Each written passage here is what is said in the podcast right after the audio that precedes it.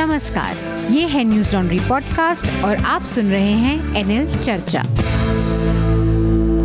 नमस्कार, मैं हूं अतुल चौरसिया। आपका खर्चा, आपकी चर्चा, हफ्ता दर हफ्ता हम एक बार फिर से लेकर आए हैं न्यूज लॉन्ड्री का हिंदी पॉडकास्ट एनएल चर्चा। इस बार की चर्चा में हमारे साथ खास मेहमान जुड़े हैं। अशोक के पांडे लेखक हैं। कश्मीर के ऊपर अशोक जी का काफी विस्तार से कामकाज है। उनकी दो किताबें हैं, कश्मीर नामा और कश्मीर और कश्मीरी पंडित।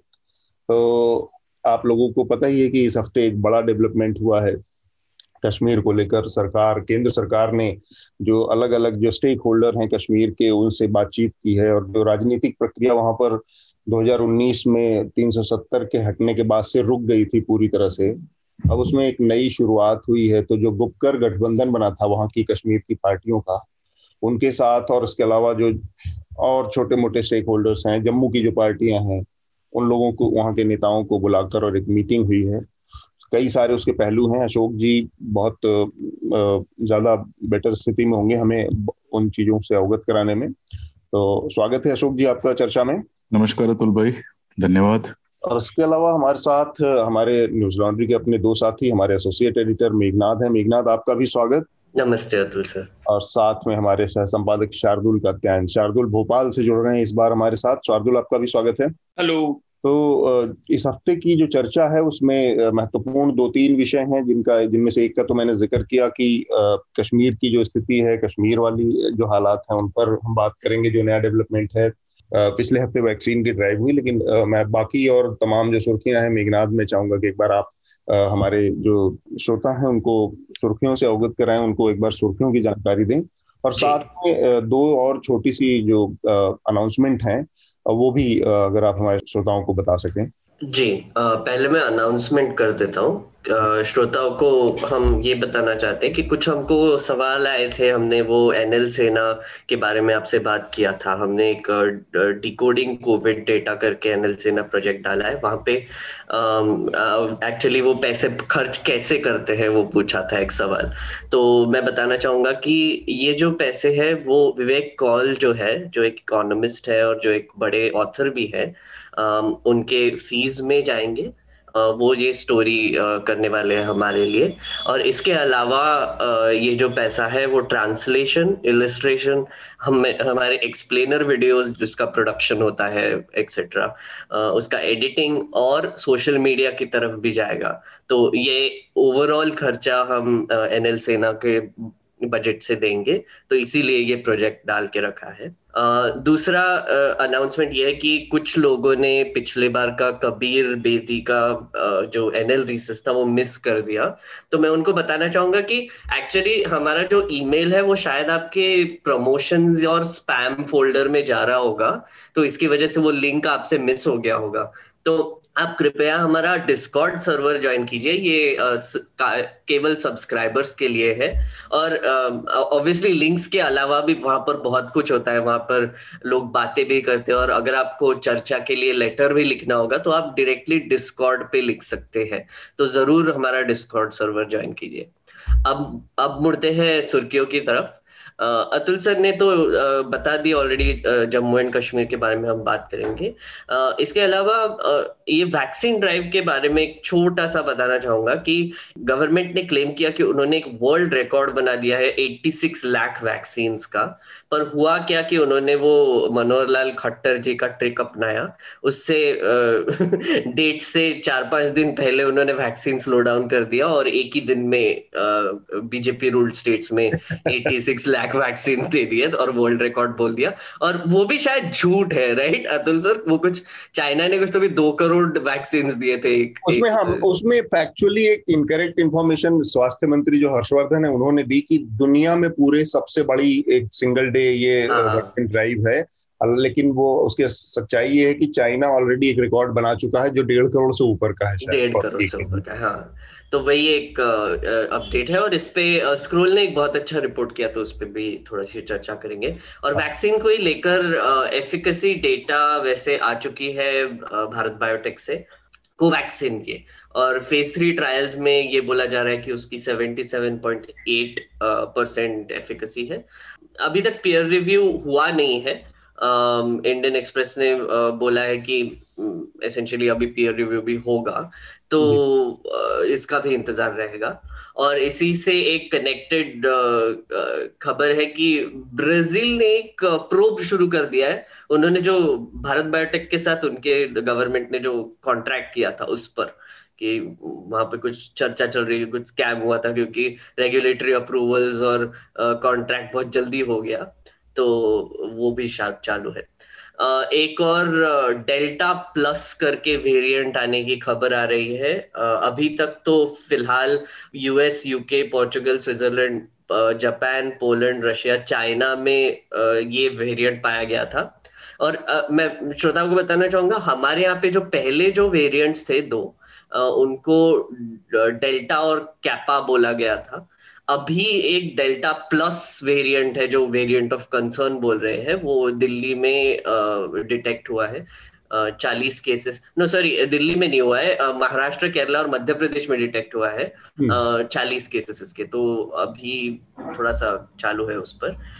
लक्षद्वीप को देखकर एक खबर आ रही है, प्रफुल खोड़ा पटेल ने जो एक चिकन और मीट बैन करने का निर्णय लिया था मिड डे मील से, और डेयरी फार्म्स को क्लोज करने का निर्णय लिया था, वो केरला कोर्ट ने उसको ऑर्डर को स्टे कर दिया है। और उत्तर प्रदेश गवर्नमेंट ने एक बहुत बड़ी कद, बहुत बड़ा कदम उठाया है। सो एक्चुअली सर इस पे भी थोड़ी सी हम बात भी कर सकते हैं, कन्वर्जन का जो मुद्दा है ना। हाँ, उन्होंने गवर्नमेंट ने अब डायरेक्ट किया है स्टेट पुलिस को कि किसी ने रिलीजियस कन्वर्ट रिलीजियस कन्वर्जन का कोई मामला मिला तो उनपे नेशनल सिक्योरिटी एक्ट लगाया जाए।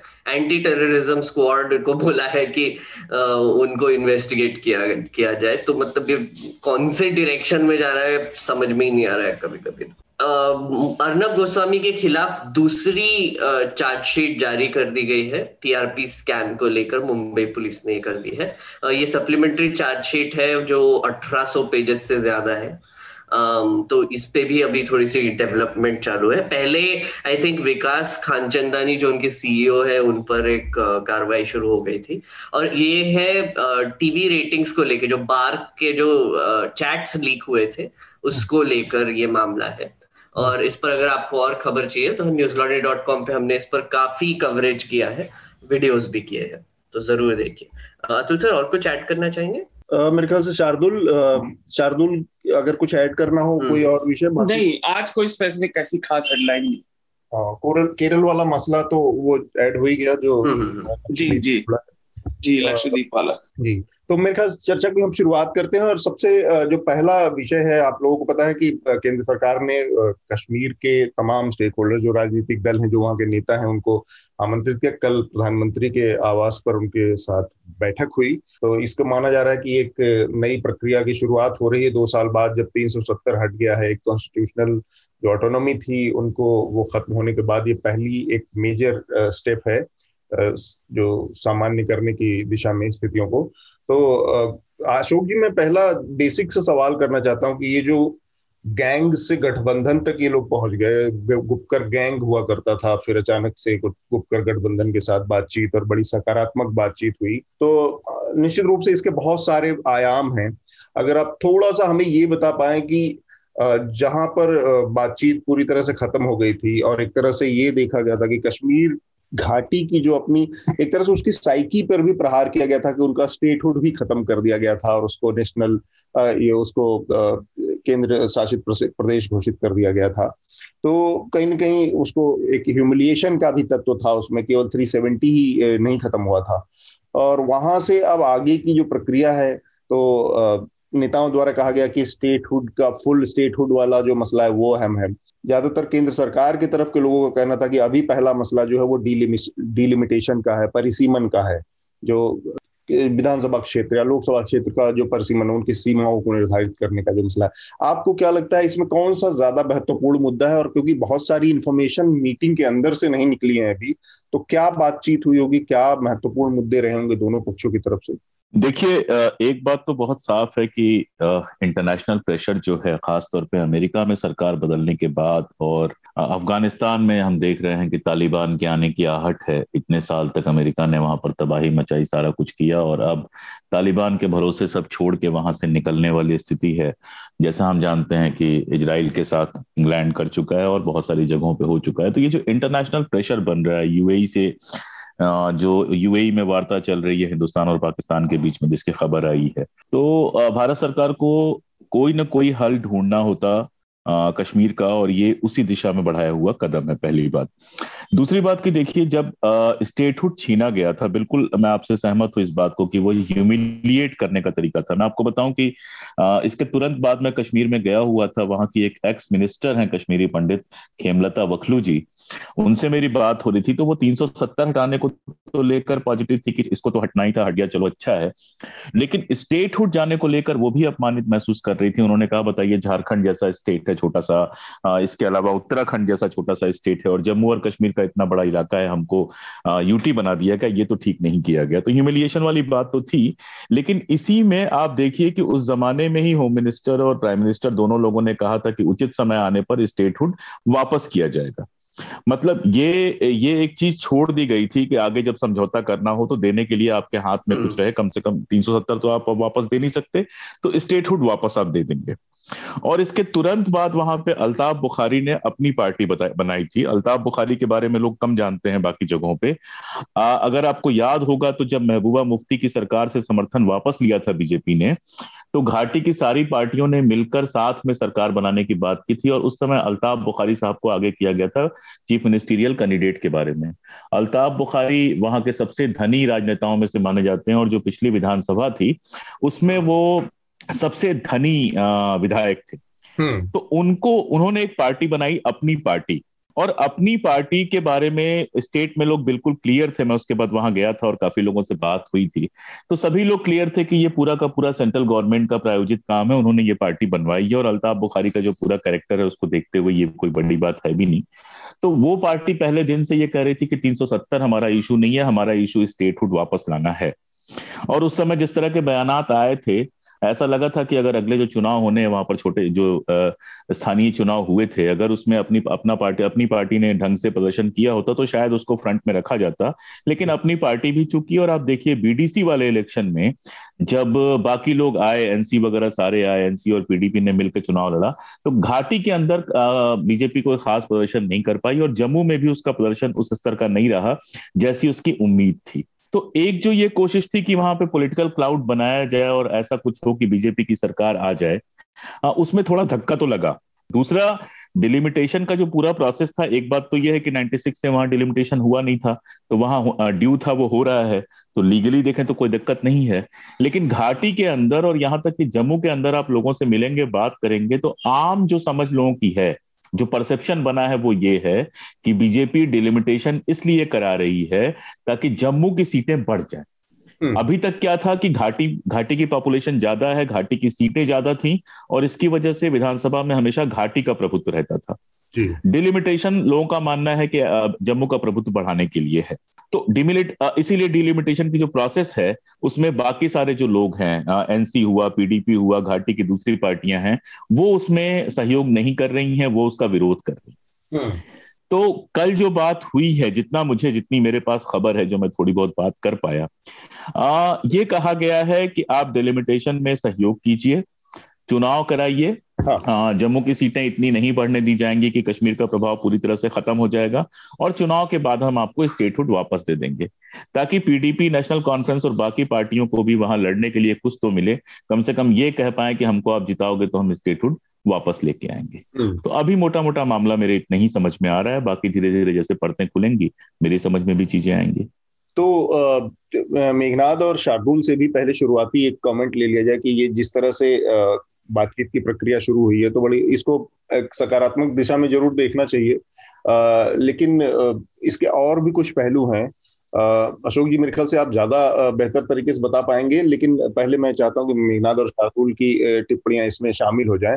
जो एक मसला था, किस तरह से ये, जब मेरे ख्याल से पंचायत के चुनाव के वक्त की बात है, जब कांग्रेस पार्टी ने इसमें लोगों का एक गठबंधन बनाने की कोशिश की थी और बीडीसी वाले इलेक्शन में बीडीसी वाले बीडीसी वाले में और जिस तरह से मतलब कि जो भारतीय जनता पार्टी का जो पूरा का पूरा जो राजनीतिक विजन है वो इतना नैरो और संकीर्ण है कि कश्मीर एक बहुत जिसको कहते हैं ना बहुत संवेदनशील मसला है, बहुत फ्रेजाइल किस्म का वहाँ की पॉलिटिक्स को बहुत नाजुक तरीके से मैनेज करने की जरूरत है।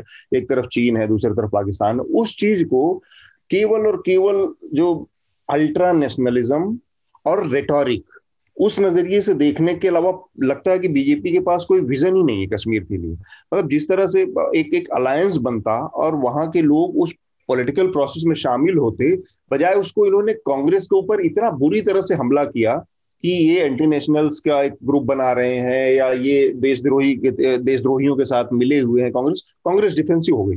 तो एक तरह से जो कश्मीर से जुड़ने की जो बेसिक प्रक्रिया है कि आप उसमें थोड़ा सा पॉलिटिकली सेंसिटिव नजरिए से देखिए, वो चीज का भारतीय जनता पार्टी केंद्र में सरकार होते हुए पूरी तरह से अभाव है।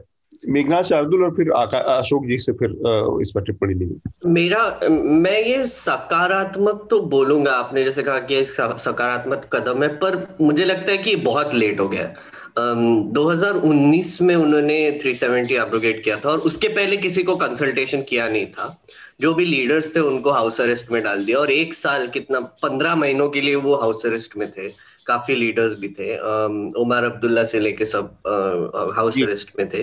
तो एक हमने जब आई थिंक एब्रोगेशन हुआ था तो इसकी चर्चा भी की थी कि एसेंशियली आपको इसमें एक समझना पड़ेगा कि जैसे आपने कहा कि कश्मीर का मामला सेंसिटिव है, पर कश्मीर का मामला समझने वाले भी लोग कश्मीर में ही है। मतलब उनको भी बेसिकली uh, समझ में आएगा किसी को वो मामला कितना सेंसिटिव है, कितने सारे उसमें प्लेयर्स है। जैसे फॉर इंस्टेंस ये जो लीडर्स को बुलाया गया था तो चौदह लीडर्स को बुलाया था। और आपको अगर याद होगा जब गुपकार अलायंस फर्स्ट बना था तो हमारे टीवी मीडिया ने एक बहुत ही पुरजोर कैंपेन चलाया था, जैसे आपने कहा कि उनको टेररिस्ट बोलने के लिए या फिर एंटी नेशनल बोलने के लिए, क्योंकि ये सब ये सब लोग थ्री सेवेंटी का रीइंस्टेटमेंट मांग रहे थे और स्टेटहुड भी मांग रहे थे। तो लोगों ने इनको ये जो लीडर्स है उनको लोकल डिमांड की जगह उनको टेररिस्ट ही बता दिया या एंटी नेशनल बता दिया क्योंकि ये सेंट्रल गवर्नमेंट के खिलाफ जा रहे हैं।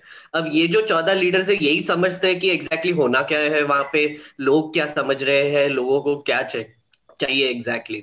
अब मैं जम्मू और कश्मीर में सेपरेशन तो नहीं करूंगा, मतलब सेपरेट बात तो नहीं करूंगा, पर ये हमको समझने की बहुत जरूरत है कि दिल्ली से बहुत आ, मतलब ऑब्वियसली एटीज़ से लेके जब से इंदिरा गांधी ने जगमोहन को रीइंस्टेट किया था वहां पे वहां पे दिल्ली का नहीं, वो राजीव गांधी के टाइम में गए थे। वो पहला पहला नहीं, नहीं, जो उनका नहीं, नहीं, था पहले वो सही कह रहे हैं, इंदिरा गांधी ने भेजा था फारूक की सरकार को बर्खास्त करने के लिए। जी एक्चुअली उनको बीके नेहरू भेजने थे, उनका कजिन जो है वो बीके नेहरू उनको भेजना था पर उन्होंने रिफ्यूज कर दिया। नहीं बीके नेहरू उस समय बीके नेहरू उस समय वहां पर राज्यपाल थे, लेकिन उन्होंने इस चीज में साथ देने से मना कर दिया था तो उनको गुजरात ट्रांसफर किया गया और जगमोहन को भेजा गया हाँ। कि किसी भी तरह फारूक को हटा के गुलशाह को वहां का चीफ मिनिस्टर बनाया जाए। तो एटीज़ से ये एक काफी पैटर्न ही दिख रहा है जब से इंदिरा गांधी ने, वैसे मैं बोल रहा था जगमोहन जी को पहली बार आ, ये किया था कि सेंट्रल गवर्नमेंट का बहुत दबदबा रहा है पॉलिटिक्स पे।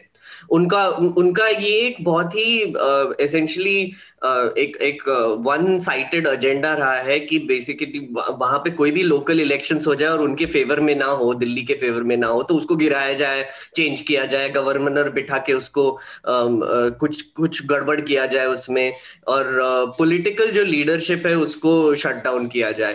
तो ये कोई पॉलिसी कांग्रेस के टाइम पे भी वही थी और इस इनके टाइम पे भी वही है। तो ऐसे कोई पॉलिसी में चेंज नहीं हुआ, ऐसा कोई नया विजन नहीं लेके आए थे Modi ji except you know वो तीन सौ सत्तर को एब्रोगेट करने के। तो uh, मेरा वही लिमिटेड पॉइंट ये था और मुझे uh, अशोक जी से एक uh, पूछना था कि ये जो जम्मू और कश्मीर का जो मामला है, मतलब जम्मू में आई थिंक लोग अपसेट है कि कश्मीर को ज्यादा सीट्स मिलेंगे डिलिमिटेशन में और कश्मीर में लोग अपसेट है कि जम्मू को ज्यादा मिलेंगे, तो हो क्या रहा है एग्जैक्टली वहां पे? ठीक है, मुझे बोलना है या हाँ, मैं आपसे ही सॉरी मैं आप जो बोल रहे थे उसी ये, से ये नया नहीं है, ये ये नया नहीं है। पहली बात तो ये कि जो आपने कहा कि सेंट्रल गवर्नमेंट का एक वहां पर हमेशा इस तरह से कॉलोनियल टाइप का एटीट्यूड रहा है, ये भी इंदिरा गांधी के समय शुरू नहीं हुआ था, ये भी शुरू से है, दुर्भाग्य से ये चीज भी शुरू से है। जिस तरह से शेख अब्दुल्ला को गिरफ्तार किया गया और उसके बाद उसके बाद की भी आप घटनाएं देखेंगे। मतलब एक टाइम ये आया कि नेशनल कॉन्फ्रेंस को पूरा लेके कांग्रेस के साथ विलय कर दिया गया, तो ये नया नहीं है, शुरू से हमारा एटीट्यूड वहां पर कॉलोनियल रहा है। हालांकि मैं इस बात से सहमत नहीं हूं कि नरेंद्र मोदी ने उसमें कुछ बदला नहीं, मैं उस पर भी दो मिनट में बात करूंगा। जम्मू और श्रीनगर के बीच, जम्मू और कश्मीर के बीच में भी ये जो झगड़ा है ये भी नया नहीं है। ये झगड़ा भी तब से शुरू होता है जब डोगरा वहां पे डोगरा आते हैं और पहली बार ऐसा होता है। देखो, कश्मीर हमेशा से प्रिंसिपल स्टेट रहा है और जम्मू जो रहा है उसका ट्रिब्यूटरी स्टेट रहा है, लेकिन डोगरा पीरियड में पहली बार ऐसा हुआ कि जम्मू जो है वो जम्मू का राजा जो था वो कश्मीर का भी राजा बना। और बेसिकली जब शेख अब्दुल्ला ने लैंड रिफॉर्म लागू किया था, चीफ मिनिस्टर बनने के बाद, उस जमाने में प्राइम मिनिस्टर कहा जा रहा था, प्राइम मिनिस्टर बनने के बाद जब लैंड रिफॉर्म लागू किया था तो उसमें डोगरों की जमीन बड़े पैमाने पे गई थी। और उसी के बाद से जम्मू में जो उस समय प्रजासभा थी जो बाद में जनसंघ का हिस्सा बनी, उसने तीन सौ सत्तर का और शेख अब्दुल्ला की मुखालिफत शुरू की थी। और उसके बाद से ही जम्मू और कश्मीर के बीच में लगातार से तनातनी रही है। जम्मू हमेशा ये आरोप लगाता रहा है कि ज्यादा जो रिसोर्सेज हैं वो कश्मीर चले जाते हैं, कश्मीर के अपने आरोप हैं। तो जम्मू और कश्मीर के बीच में ये तनातनी पुरानी नहीं है, पहले भी वो थी, कम्युनल थी, और अब और ज्यादा कम्युनल वो हो गई है। तो पहली बात तो ये। दूसरी बात कि मोदी ने चेंज ये किया है, मोदी गवर्नमेंट ने उन्नीस सौ चौदह के बाद दो हज़ार चौदह के बाद चेंज ये किया है कि जम्मू और कश्मीर जो पहले भी ऐसा नहीं था कि कम्युनल मामला नहीं था, उसको पूरी तरह से कम्युनल मामला बनाया है बाकी देश में चुनाव लड़ने के लिए। आप देखिए पुलवामा को पुलवामा को बहाना पुलवामा को बना, बहाना बनाया गया पिछले लोकसभा चुनाव में। उसके बाद आप देखिए कि तीन सौ सत्तर हटाने के नाम पर हरियाणा में चुनाव लड़ा गया, बाकी स्टेट्स में चुनाव लड़ा गया, जहां तीन सौ सत्तर हटाने के लिए मोदी जी को थैंक यू बोलते हुए बड़े बड़े बैनर्स थे। तो कश्मीर को बेसिकली यूज किया है बाकी पूरे देश में कम्युनल पोलराइजेशन करने के लिए, और ये बहुत बड़ा चीज है। ठीक बात। तो लगे हाथ जो अशोक जी, वो भी जो बात है कि उठी की जो बीजेपी का पूरा ओवरऑल कश्मीर को लेकर एटीट्यूड है वो कितना नुकसानदेह है जियोपॉलिटिक्स जो उस इलाके के उसके लिए। देखिए होता क्या है ना, जैसे मान लीजिए कि आप रोज कहने लगे अतुल भाई कि अशोक जी आप कश्मीर के सबसे बड़े विद्वान हैं, आप कश्मीर के सबसे बड़े विद्वान हैं, और मैं एक दिन मानना शुरू कर दूं कि मैं कश्मीर का सबसे बड़ा विद्वान हूं, तो वहीं से तबाही शुरू होती है। इस बात को हम लोग समझते हैं, अपने बनाए परसेप्शन में आप उलझ जाते हैं। आरएसएस का अपना बनाया परसेप्शन रहा कि वहां सब बदमाश है और डंडे के जोर पर सबको ठीक कर दिया जाएगा, और और बाकी दुनिया का क्या है, बाकी दुनिया को देख लेंगे, कश्मीर हमारा आंतरिक मामला है। न तो कश्मीर के जो इंटरनेशनल मामले की लीगैलिटी है उसको समझने की कोशिश की गई, न ये समझने की कोशिश की गई कि कश्मीर में जो पूरा का पूरा पॉलिटिकल स्पेस है वो दो हिस्सों में बटा हुआ है।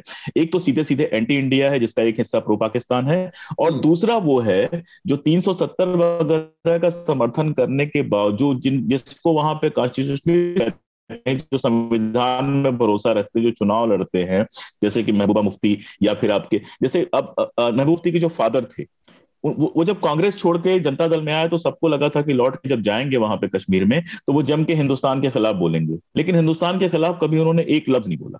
तो ये जो पॉलिटिकल पार्टियां हैं, यही पॉलिटिकल पार्टियां हैं जो वहां हिंदुस्तान की नामलेवा हैं, जो हिंदुस्तान के संविधान पर चुनाव लड़ती हैं, और उनके पास एक सहारा था तीन सौ सत्तर। वो कहती थी कि तीन सौ सत्तर को हम नहीं जाने देंगे, स्वायत्ता बनाए रखेंगे, और इसी के बेस पर वहां पर वो अपने समर्थन अपने लिए जुटाती थी।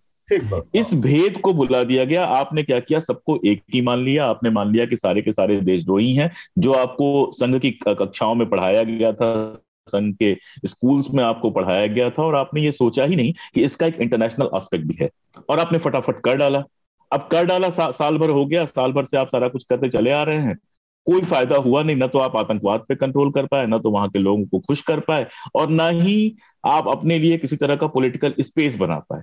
हालत यह है कि बीजेपी के जो लोग हैं, बीजेपी के जो पंच सरपंच हैं, उनकी लगातार हत्याएं हो रही हैं, और इतनी सेना होने के बावजूद आप रोक तक नहीं पा रहे हैं। इंटरनेशनल प्रेशर अलग से पड़ रहा है, तो अब आप फिर लौट के जा रहे हैं वहां पर बात करने के लिए उन्हीं लोगों से। तो इनफैक्ट असल पॉलिसी पैरालिसिस ये है जिसमें तुरंत तुरंत कोई बात आती है और उस पर फैसला लिया जाता है, कोई लॉन्ग टर्म प्लानिंग है ही नहीं इनके पास। बिल्कुल वही बात। शार्दुल, आप बहुत देर से चुप रहे हैं इस मसले पर, आपकी भी टिप्पणी पहले हम लोग देखिए, अधिकतर बात अशोक जी और आप लोगों ने कर दी, लेकिन अभी बहुत सारी बाकी हैं इसमें। जी जी एक तो अभी इस बैठक की जानकारी आधिकारिक रूप से आई नहीं है बाहर, लेकिन कुछ चीजें जैसे कि आपने जो भाजपा की राजनीति की बात की, तो ये हम पहले से देखते आ रहे हैं। कश्मीर के बारे में भारत के अंदर माहौल बनाना अलग और वहां पर उनकी डीलिंग कुछ अलग, ये शुरू से है। चाहे वो जब नरेंद्र मोदी गुजरात में प्रभारी थे और मुरली मनोहर जोशी की जो यात्रा पहले ही रुक गई थी, वो तब भी हुआ था। कश्मीर का इस्तेमाल इंटरनल राजनीति के लिए हमेशा से होता रहा है। लेकिन उन्नीस के बाद क्या हुआ, आप ये साफ तरीके से देख सकते हैं कि जो जिस राष्ट्रवादी चश्मे की आपने बात की ना, हमने ये बात पहले भी की है कि उन्हें जनता से नहीं, भूगोल से प्यार। अगर आप जनता से कुछ किसी भी तरह का कनेक्ट चाहेंगे तो आप इस तरीके से बिहेव नहीं कर सकते। आप देखिए, जैसा कि अशोक जी ने बताया, उन्हें कोई सफलता नहीं मिली राजनीतिक तौर पर। छोड़ दीजिए राजनीति, जो इस तरह के इन्वेस्टमेंट के और आतंकवाद को लेकर दावे हुए थे, उसका दस प्रतिशत भी नहीं हो पाया। कोई इन्वेस्टमेंट वहां नहीं हुआ, बाहर के लोगों ने वहां कोई ज्यादा जमीन नहीं खरीदी। तो अब डिलिमिटेशन की जो एक बात है, वो इस चीज से इसलिए जुड़ी हुई है क्योंकि डिलिमिटेशन एक विवादित मुद्दा है, सिर्फ कश्मीर में ही नहीं, बाहर भी। और उसके पीछे कारण क्या है कि कई राज्य इस डिलिमिटेशन की प्रक्रिया से चिंतित हैं, क्योंकि जनसंख्या और ह्यूमन डेवलपमेंट पर जो केंद्र के काफी समय पहले जो नीतियां लागू हुई, जो टारगेट हुए, जो राज्य उन्हें आत्मसात करने में, लागू करने में सफल हुए हैं, वो डिलिमिटेशन से पॉलिटिकली नुकसान पाते हैं। फॉर एग्जाम्पल, अगर आप उत्तर प्रदेश और बिहार को देखें तो वहां जनसंख्या तेजी से बढ़ रही है और दक्षिण के राज्यों ने जनसंख्या कंट्रोल करी है। हाँ। तो डी डिलिमिटेशन के बाद सीटें यहां बढ़ गई हैं, बिल्कुल, जबकि उधर अर्थव्यवस्था और ह्यूमन डेवलपमेंट के आंकड़े बढ़े। कश्मीर में क्या होगा, कश्मीर में सबको चिंता यह है कि पॉलिटिकल बेस बदल जाए, और यही वहां की पार्टियों की भी है। अच्छा, एक चीज और, जिन लोगों जो लोग जैसे अभी आप लोगों ने कहा ये नजरबंद थे, जो राज्य से यूनियन टेरिटरी बनने के बाद इन्हें नजरबंद कर दिया गया सबको सिरे से, आज वही अब इनके कारक बन रहे हैं कि हमें राजनीति कराई। जबकि एक खबर आई थी कि भाजपा कह रही थी कि मुख्यमंत्री उन्हीं का बने, तो वो कई चीजों के लिए तैयार है। मुझे नहीं पता वो कितने आधिकारिक स्तर पर थी, पर अभी भी मेन मोटिव मुद्दों को सुलझाना नहीं है, राजनीति करना ही है। हम्म मतलब वो जो इलेक्शन मशीन में बदल चुकी है भाजपा, वो कांग्रेस, वो कश्मीर हो या कोई भी मुद्दा हो नॉर्थ ईस्ट का, वो हर में अपने उस इलेक्टोरल बेनिफिट्स को प्रायोरिटी रखती है। शार्दुल, आपने एक बहुत महत्वपूर्ण बात कही, मुझे लगता है कि मेघनाद और अशोक जी से भी बात की जाए, जो डिलिमिटेशन का जो लार्जर एक मुद्दा है कि किस तरह से जो जो ये काउबेल्ट वाला हिस्सा है, जहाँ पर ह्यूमन इंडेक्स में बहुत नीचे है, पॉपुलेशन ग्रोथ में बहुत हाई है, अभी भी यहाँ पर टू पॉइंट फाइव के आसपास वो है पॉपुलेशन ग्रोथ है। साउथ के स्टेट्स की ये जो चिंता बड़ी वाजिब सी है कि वहाँ पर उन लोगों ने ऑलमोस्ट स्टेबलाइज कर लिया है पॉपुलेशन ग्रोथ को, और ह्यूमन इंडेक्स भी जो है तमाम चीजों पर, तमाम पैमानों पर उनका बहुत अच्छा है। लेकिन चूंकि पॉपुलेशन के आधार पर डिलिमिटेशन हो रहा है, तो सीटें नॉर्थ इंडिया के बढ़ रही हैं, जिन जिसने पूरे देश का आंकड़ा बिगाड़ रखा है। एक छोटी सी बात और, जिससे बाकी लोग पहले हैं उससे, उसका एक और इनवर्स मतलब इफेक्ट ये होता है कि जब आप ये नीतियां लागू करते हैं तो पर कैपिटा इनकम बढ़ती है, तो राज्य की आमदनी बढ़ती है, तो एक्सचेकर में उनका कॉन्ट्रीब्यूशन बढ़ता जाता है, लेकिन उन्हें मिलने वाला हिस्सा घटता जाता है। तो इस तरह से साउथ की जो अपनी एक हर इलाके की वहाँ की अपनी एक लैंग्वेज नेशनलिज्म है, सब नेशनलिज्म है, छोटा तमिलियन है, तमिल, मलयालम, तेलुगु, उनकी एक बड़ी वाजिब सी चिंता है कि अगर ये इसी तरह से रहा कि नॉर्थ अपना जो काउबेल्ट है वो पूरा इसी तरह से अपना बढ़ाता रहा नंबर्स, पॉपुलेशन और इन सब चीजों पर कंट्रोल नहीं किया उसने, तो उनके लिए एक राजनीतिक अस्तित्व का बहुत चिंता का प्रश्न खड़ा होना बहुत स्वाभाविक है कि इस तरह से एक हिस्सा हमेशा पॉलिटिकली उनके ऊपर हावी रहेगा, क्योंकि उत्तर प्रदेश से अस्सी सीटें आती हैं, आने वाले समय में वहां पर और बढ़ सकती हैं क्योंकि पॉपुलेशन ज्यादा है। साउथ में इस तरह का कुछ है नहीं, और जबकि आर्थिक मानदंडों पर उनका योगदान ज्यादा है। तो ये बड़ी वाजिब सी चिंता है, इसको किस नजर से देखा जाए मेघनाद, अशोक जी? मेरा इसमें एक ही छोटा सा एक पॉइंट ऐड करना था कि आपने कहा वो बिल्कुल सही है कि एक थोड़ा डिस्प्रपोर्शनेट रिप्रेजेंटेशन का मामला आ जाता है जब भी डिलिमिटेशन की बात आती है।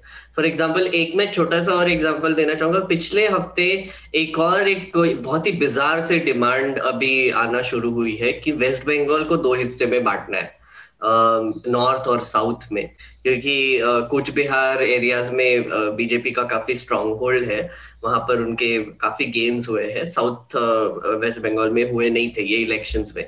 और इसकी वजह से उन वहां के एमपीज ने, एक तो झारग्राम के भी एमपी ने बोल दिया कि एसेंशियली हमको भी एक सेपरेट स्टेट चाहिए करके। तो ये सेपरेट स्टेट का मामला एक है और डिलिमिटेशन मामले मामला एक है।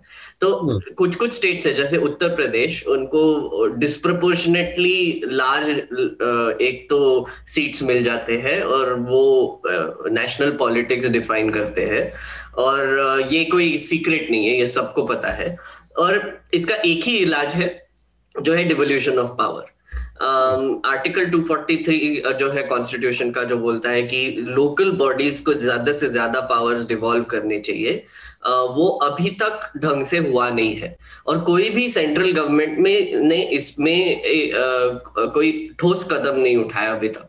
मेरा मानना यह है कि जब तक हम आ, सब पावर्स जो भी डिसीजन मेकिंग या पॉलिसी मेकिंग पावर्स है वो डिसेंट्रलाइज करके लोकल बॉडीज को और स्टेट गवर्नमेंट्स को ना दे दे, तब तक ये डिस्प्रपोर्शनेट रिप्रेजेंटेशन का मामला रहेगा। और आ, मुझे लगता है कि अगर सदर्न स्टेट्स या फिर छोटे जो स्टेट्स है आ, इनको आ, कुछ से चाहिए, तो वो एक ही है कि एसेंशियली आपके स्टेट गवर्नमेंट ज्यादा पावरफुल हो सेंट्रल गवर्नमेंट से। सेंट्रल गवर्नमेंट का काम ये होना चाहिए कि आप नेशनल इश्यूज जैसे कि defence, international affairs, devolution of taxes, थोड़ा बहुत कलेक्शन ऑफ टैक्सेस, उस पर ध्यान दे, प्राइस रेगुलेशन पे ध्यान दे, पर उससे ज्यादा आपकी कोई मैंडेट नहीं होनी चाहिए। ये मेरा एक बहुत ही पहले करना पड़ेगा आपको। हाँ जी, फेडरलिज्म को आपको बहुत मजबूत बिल्कुल मेरा मेरा ये पहले से बहुत ही ठोस एक विचार रहा है कि एसेंशियली हम जैसे देख रहे हैं, अभी मैं अभी की बात नहीं कर रहा हूँ, पर पहले से अगर आप अस्सी से ले लेंगे, इंडिया इंडिया के पॉलिटिक्स को ले लेंगे, नेशनल पॉलिटिक्स को ले लेंगे, तो धीरे धीरे और बहुत ही सिस्टमैटिक तरीके से सेंट्रल गवर्नमेंट ने उनकी तरफ पूरे पावर्स खींचते गए खींचते गए खींचते गए और फिर अब हम इस मुकाम पर आ गए हैं कि सेंटर और स्टेट के बीच में बहुत अनबंध होती है और हर चीज में होती है। वैक्सीन डिस्ट्रीब्यूशन से लेके मतलब इलेक्शंस तो छोड़ ही दो, पर अगर आप वैक्सीन डिस्ट्रीब्यूशन जैसे महत्वपूर्ण मुद्दा देखेंगे तो इसमें भी सेंटर और स्टेट में कौन क्या करेगा इस पे ही झगड़ा चालू होता है मोस्टली, राइट right? और सेंट्रल uh, गवर्नमेंट इसको दिखाने के लिए uh, बहुत आतुर रहती है कि हमारे जो गवर्नमेंट uh, के स्टेट्स है वो ज्यादा अच्छा कर रहे हैं और जो नॉन बीजेपी स्टेट्स है वो अच्छा नहीं कर रहे हैं। तो मुझे uh, मुझे लगता है कि uh, एक मैं बहुत ही रेडिकल चीज बोलूंगा अभी, मुझे लगता है कि नेशनल पार्टीज पे बैन लगना चाहिए। मुझे लगता है कि बस रीजनल पार्टीज होनी चाहिए इंडिया में, ताकि वो डिसेंट्रलाइज्ड रिप्रेजेंटेशन कर पाए और नेशनल अलायंस की सेंटर में। हाँ, एग्जैक्टली, लाइक कोएलिशन गवर्नमेंट्स बने सेंटर में, और आई थिंक वही एक वे फॉरवर्ड है। अशोक जी, आपका इस पर प्रतिक्रिया क्या? नेशनल पार्टी पे बैन लगाने पर तो मैं बिल्कुल सहमत नहीं हूँ, क्योंकि ये अलग अलग तरह की बहुत सारी समस्याएं पैदा करेगा। और अगर आप अगर आप नेशनल पार्टी पे बैन लगा भी देते हैं तो जिस रीजन की पॉपुलेशन ज्यादा होगी, चाहे जो भी वजह हो, उसका रिप्रेजेंटेशन ज्यादा होगा। बहुत सिंपल सी बात है, उसके तो उससे कोई बड़ा फर्क नहीं पड़ने वाला है। इवन पार्टीज के भीतर भी, नेशनल पार्टी भले हो, लेकिन पार्टीज के भीतर भी जहां से अधिक एमपी होते हैं वहां का प्रेशर तो होता ही है। वो वो हमेशा ज्यादा प्रभावी होते हैं, वो नीतियों को प्रभावित करते हैं। हाँ, डिवोल्यूशन पावर वाली बात बिल्कुल है कि जो लोकल गवर्नेंस है उसको ज्यादा से ज्यादा महत्व देने की जरूरत है। और देखिए, इन सब के पीछे क्या होता है, इकोनॉमी को हम सबसे पहले भूल जाते हैं। इन सब के पीछे सबसे जरूरी तो ये है कि डिसेंट्रलाइज्ड विकास हो। आप साउथ के साउथ की बात कर रहे हैं, बॉम्बे की बात कर रहे हैं, या बाकी जगहों की बात कर रहे हैं, तो आपको ये भी तो याद करना पड़ेगा कि जो सो कॉल्ड पिछड़े हुए स्टेट हैं, वहां पे इकोनॉमिक रिसोर्सेज कितने लगाए गए हैं, वहां पर इन्वेस्टमेंट्स कितने किए गए हैं। हमारा जो शुरू से पूरा का पूरा इकोनॉमिक मॉडल रहा है वो सेंट्रलाइज्ड मॉडल रहा है, डिसेंट्रलाइज रहा कहाँ है। और खासतौर पर प्राइवेटाइजेशन के बाद तो कुछ जो थोड़े बहुत गवर्नमेंट सेक्टर के लगे हुए थे वो भी खत्म हो गए। तो मुझे लगता है कि इसका असल सोल्यूशन तो लॉन्ग टर्म में इसी में हो सकता है कि डेवलपमेंट जो है वो सारे जगहों पर इक्विटेबल डेवलपमेंट जैसी कुछ चीज की जाए, और जो जो आना जाना है लोगों का उसको पूरी तरह से मतलब खोला जाए, ताकि कई सारी चीजें हैं इसमें जैसे आ, की जा सकती है बात इस पर, लेकिन मुझे लगता है ये बहुत आ, कश्मीर के सेंस में ये मामला जो है वो काफी अलग हो जाता है। कश्मीर से ही हम लोगों ने बात शुरू की थी, कश्मीर के सेंस में ये मामला काफी अलग हो जाता है। पॉपुलेशन के साथ साथ एरिया को भी शामिल करने की बात चल रही है और भी बहुत सारी चीजें हैं। कश्मीर में जो डिलिमिटेशन का प्रोसेस है वो इतना सीधा सीधा साधा नहीं है, अगर वो सीधा साधा होता तो शायद किसी को प्रॉब्लम नहीं होती, लेकिन उसमें जो एरिया को शामिल करने की बात हो रही है, बाकी सारी चीजों को शामिल करने की बात हो रही है। जम्मू के अंदर जैसे लोगों का कहना है कि ऐसी कोशिश हो रही है कि जो मुस्लिम बहुल सीटें हैं उनको ऐसे उनका परिसीमन किया जाए कि वो मुस्लिम बहुल ना रह जाए। ये सारी चीजें दिक्कत तलब चीज, चीजें हैं। अगर साइंटिफिक तरीके से परिसीमन होता तो शायद किसी को कोई परेशानी नहीं होती। ठीक बात। तो मेरे ख्याल से इसका एक और चीज है जिस पर थोड़ी सी हमें बात कर लेनी चाहिए। आपने शुरुआत में जिक्र किया अशोक जी की जो अंतर्राष्ट्रीय परिस्थितियां बदली, अमेरिका में जो सत्ता का बदलाव हुआ और ट्रंप से जो बाइडेन की ओर सत्ता गई है उसका भी एक बड़ा असर है। ये जो बातचीत शुरू हुई है उसने भी बड़ी भूमिका निभाई है, और चूंकि भारत की भूमिका अब अफगानिस्तान को लेकर भी महत्वपूर्ण हो गई है, वहाँ की अस्थिरता का कश्मीर पर बहुत असर पड़ने की संभावना है, तो इसलिए भी पॉलिटिकल प्रोसेस शुरू करना बहुत जरूरी है। तो थोड़ा सा इस नज़रिए से और अगर हम जान विस्तार से जान पाएं, क्योंकि एक बड़ा मेजर जो कहा जाता है कि ड्रॉबैक या एक बड़ी जो विदेश मामलों में नीतिगत चूक के तौर पर कहा जाए वो प्रधानमंत्री की तरफ से ऑलरेडी की जा चुकी है, वो है डोनाल्ड ट्रंप का चुनाव प्रचार करना, वहां जाकर और फिर यहाँ बुलाकर। तो जाहिर सी बात है कि रिश्तों में एक तरह की अंदर में तलखी होना स्वाभाविक है जो बाइडेन के साथ। तो ऐसे में ये जो बदलाव हुआ है उसकी अगर थोड़ी सी आप व्याख्या कर पाए।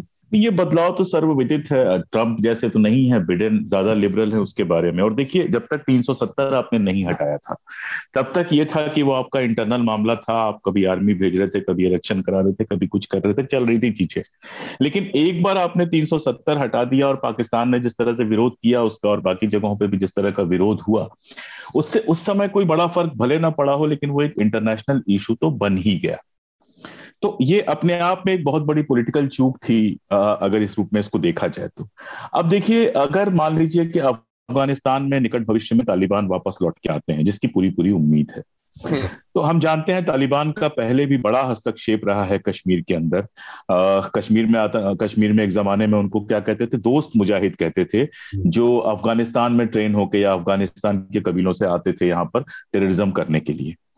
अब अगर वो दोबारा आता है और दोबारा उसी तरह की नीतियां अपनाता है तो कश्मीर में बहुत मुश्किल हो जाएगा, क्योंकि होम ग्रोन टेररिज्म ही इतना तेजी से बढ़ रहा है वहां पर। एक समय लगा था कि होम ग्रोन टेररिज्म पूरी तरह से खत्म हो जाएगा, लेकिन होम ग्रोन टेररिज्म को सारी कोशिशों के बावजूद, सारे लॉकडाउन और सारे कुछ के बावजूद आप होम ग्रोन टेररिज्म को खत्म नहीं कर पा रहे हैं। उसमें अगर बाहर से मदद मिलनी शुरू होती है तो ये बहुत मुश्किल हो जाएगा। एक चीज सरकार बहुत साफ तरीके से जानती है, वो कहे ना कहे, कि लोगों का विश्वास पूरी तरह से खो चुकी है।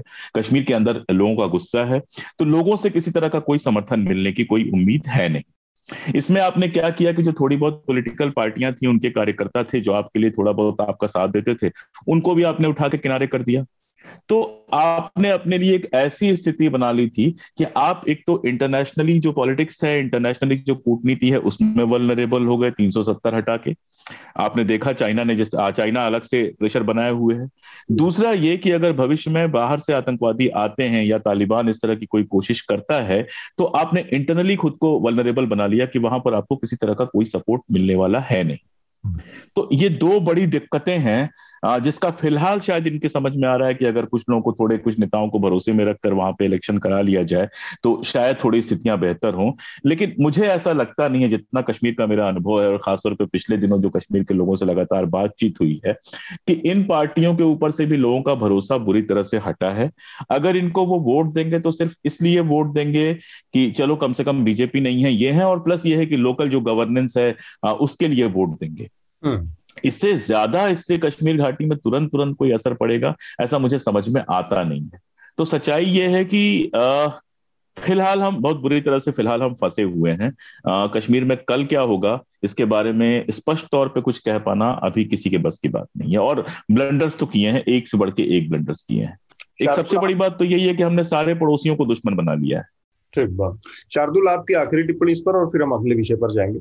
देखिए, अधिकतर बातें हो चुकी है। मैं एक चीज बस याद दिलाना चाहूंगा, हमने जब लास्ट टाइम कश्मीर की बात की थी तब भी ये बात हुई थी कि जो लोकल गवर्नेंस वाली बात है ना, राष्ट्रीय पार्टी होनी चाहिए, वो बात ठीक है, लेकिन ये तीन ही मॉडल है ना हमारे, एक स्थानीय इकाई, प्रदेश की इकाई और राष्ट्रीय। जो इन्होंने ये किया ना राज्य को लेकर और बीच में कुछ नहीं दिया, और ये चुनाव जो करवाए थे पंचायत टाइप के, वो पंचायत वो पंचायत भी चुनाव नहीं थे, वो कुछ और नाम था उनका, डीडीसी के चुनाव तो डीडीसी हाँ जी डीडीसी के चुनाव। तो वो प्रतिनिधि इन्होंने कहा था वो सीधे केंद्र से टच में रहेंगे। तो हमने जो बात की थी, भाई राजनीति केवल ये सड़क ठीक कराना और लोकल काम कराने की ही थोड़ी होती है। वो लोकल आइडेंटिटी, प्रदेश की आइडेंटिटी, उसके अंदर और कॉन्फ्लिक्टिंग नैरेटिव उन सब की भी होती है। अगर ये वो नहीं छोड़ेंगे, अगर प्रदेश में रोकर राजनीति नहीं होने देंगे, तो वो इशू कश्मीर के, जम्मू के, पूरे प्रदेश के, वो कैसे निकलेंगे, उनकी बात कैसे हो पाएगी? हर चीज केंद्र नहीं चला सकता। ठीक है, चलिए, मेरे ख्याल से इस पर हमने काफी विस्तार से बातचीत की है और आगे जब भी इस पे और अभी डेवलपमेंट होंगे तो हम फिर से इस विषय पर करें बातचीत करेंगे, क्योंकि ये हमारे समय का एक बहुत महत्वपूर्ण मसला है, कश्मीर का मुद्दा। और हाल फिलहाल में ये कहीं किसी किनारे किसी सिरे लगता हुआ अभी नहीं दिख रहा, तो इसमें जो भी चीजें होंगी हम बातचीत करते रहेंगे। एक और घटना पिछले हफ्ते हुई, बड़े पैमाने पर वैक्सीनेशन की ड्राइव की गई है। मेघनाद ने उसका जिक्र किया कि किस तरह से स्लो डाउन किया गया बहुत सारे राज्यों में जो बीजेपी शासित राज्य थे, और फिर इक्कीस तारीख को जो वैक्सीनेशन ड्राइव का दिन था, उस दिन छियासी पॉइंट कुछ सवा छियासी लाख के करोड़ लाख करीब वैक्सीन लोगों को दी गई। तो इस रिकॉर्ड में मेरे ख्याल से मेजर जो चीज ये वही वो यही आई निकल के कि ज्यादातर भाजपा के शासित जो राज्य थे उन्होंने शुरुआत के ड्राइव से पहले के दो तीन दिनों में पूरी तरह से वैक्सीन ड्राइव को डिप कर दिया था। तो ये एक रिपोर्ट इससे रिलेटेड स्क्रॉल पे आई है, सुप्रिया की सुप्रिया शर्मा ने की है। जो और दूसरा महत्वपूर्ण मुद्दा है, मुझे लगता है उस पर बात करनी चाहिए, और वो है उत्तर प्रदेश में एक बार फिर से हिंदू मुस्लिम पॉलिटिक्स नए सिरे से शुरू हुई है धर्मांतरण को लेकर। और जो एंटी टेररिज्म स्क्वाड है, एटीएस उत्तर प्रदेश का, उसने दिल्ली से दो लोगों को गिरफ्तार किया और उनके ऊपर ये आरोप लगे हैं कि वो धर्मांतरण का काम कर रहे थे, संगठित रूप से एक धर्मांतरण की कोई इकाई चला रहे थे। और वहां पर उनका आरोप है कि सौ से ज्यादा लोगों को उन्होंने अब तक धर्मांतरित किया है, तो उनका धर्म बदल कर हिंदू से मुस्लिम धर्म में कन्वर्ट किया है। तो इस घटना के बाद उत्तर प्रदेश के मुख्यमंत्री योगी आदित्यनाथ का बहुत एकदम जो तयशुदा फॉर्मेट है उसी अंदाज में उनका बयान आया है कि ज्यादातर उनके बयान इस तरह के मामलों में सिर्फ एक ही तरह के होते हैं, यूएपीए लगा दो या एनएसए लगा दो या ठोक दो। तो इसी तर्ज पर उन्होंने फिर से बयान दिया है कि जो भी इस तरह की कार्रवाई में लिप्त पाए जाए उनके खिलाफ एनएसए लगाया जाए। मेघनाथ, अगर थोड़ा सा आप और इस मामले को हमें बता पाएं कि, कि ये पूरा मसला किस तरह से सामने आया है और इसमें कितनी गंभीरता है, अभी कितने तथ्य निकल कर आए हैं? क्योंकि मुझे मैं ज्यादा इस मामले को नहीं फॉलो कर पाया, लेकिन उसकी पत्नी का बयान सुना है, जो एक गौतम करके है गिरफ्तार हुआ आदमी, उमर गौतम नाम है जिसका, उसका ये कहना है कि ये पूरी तरह से झूठ और बनाया हुआ केस है इसमें, और उनके पति एक एनजीओ जैसा चलाते हैं जिसमें वो लोगों को, ऐसे लोगों को हेल्प करते थे जो घरों से भागे हैं, जिनके परिवार शादियों के लिए राजी नहीं है, इस तरह के लोगों की हेल्प करते थे। एटीएस का ये जो अभी तक शुरुआती बयान है उसमें ये कहा जा रहा है कि इनको पाकिस्तान से फंडिंग हुई है। टिपिकल जो हमने अब तक देखा है, सच्चाई भी हो सकती है उसमें, लेकिन वो अभी जांच के बाद और कोर्ट के फैसले तक उसका इंतजार करना चाहिए। तो ये सारी बातें आई हैं। मेघनाथ, इसमें अगर आप हमें थोड़ा और विस्तार से जानकारी दे पाए इस पूरे धर्मांतरण के का मुद्दे को। इसका एक और जो पहलू है वो बहुत महत्वपूर्ण है कि उत्तर प्रदेश में अगले सात आठ महीनों के अंदर में विधानसभा के चुनाव होने हैं, उससे पहले ये मुद्दा एक बड़ा धार्मिक ध्रुवीकरण का मुद्दा बनकर उभर रहा है। जी अब्दुल सर, आपने आई थिंक वैसे तो डिटेल्स बता ही दिए हैं कि आ, आ, क्या हो रहा है वहां पे, आ, पर अब्दुल सर हम वैक्सीन के बारे में पहले बात करेंगे या इसके बारे में? मुझे थोड़ा कंफ्यूजन है, बात कर ले।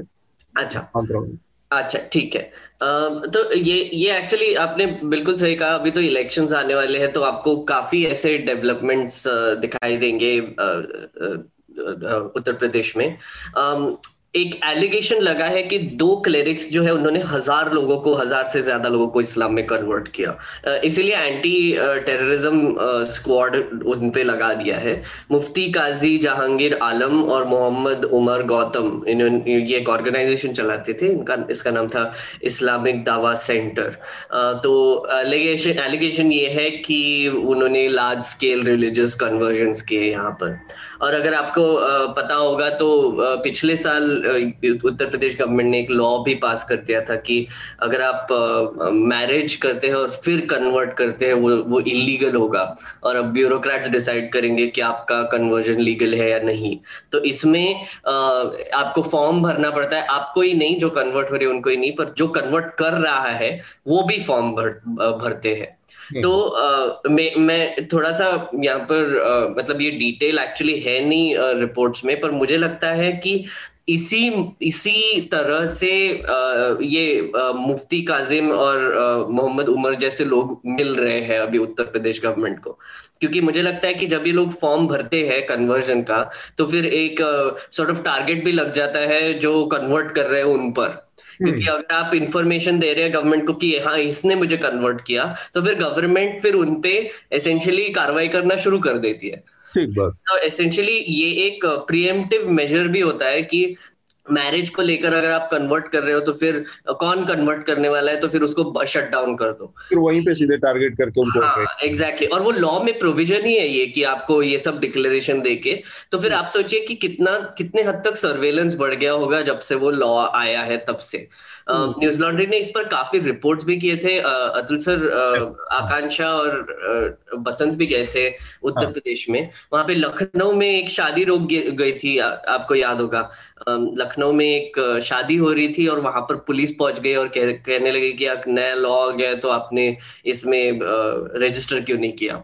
तो तब से काफी ऐसे केसेस, छोटी छोटी केसेस आ रही है जहां पर यूपी पुलिस ये कर रही है।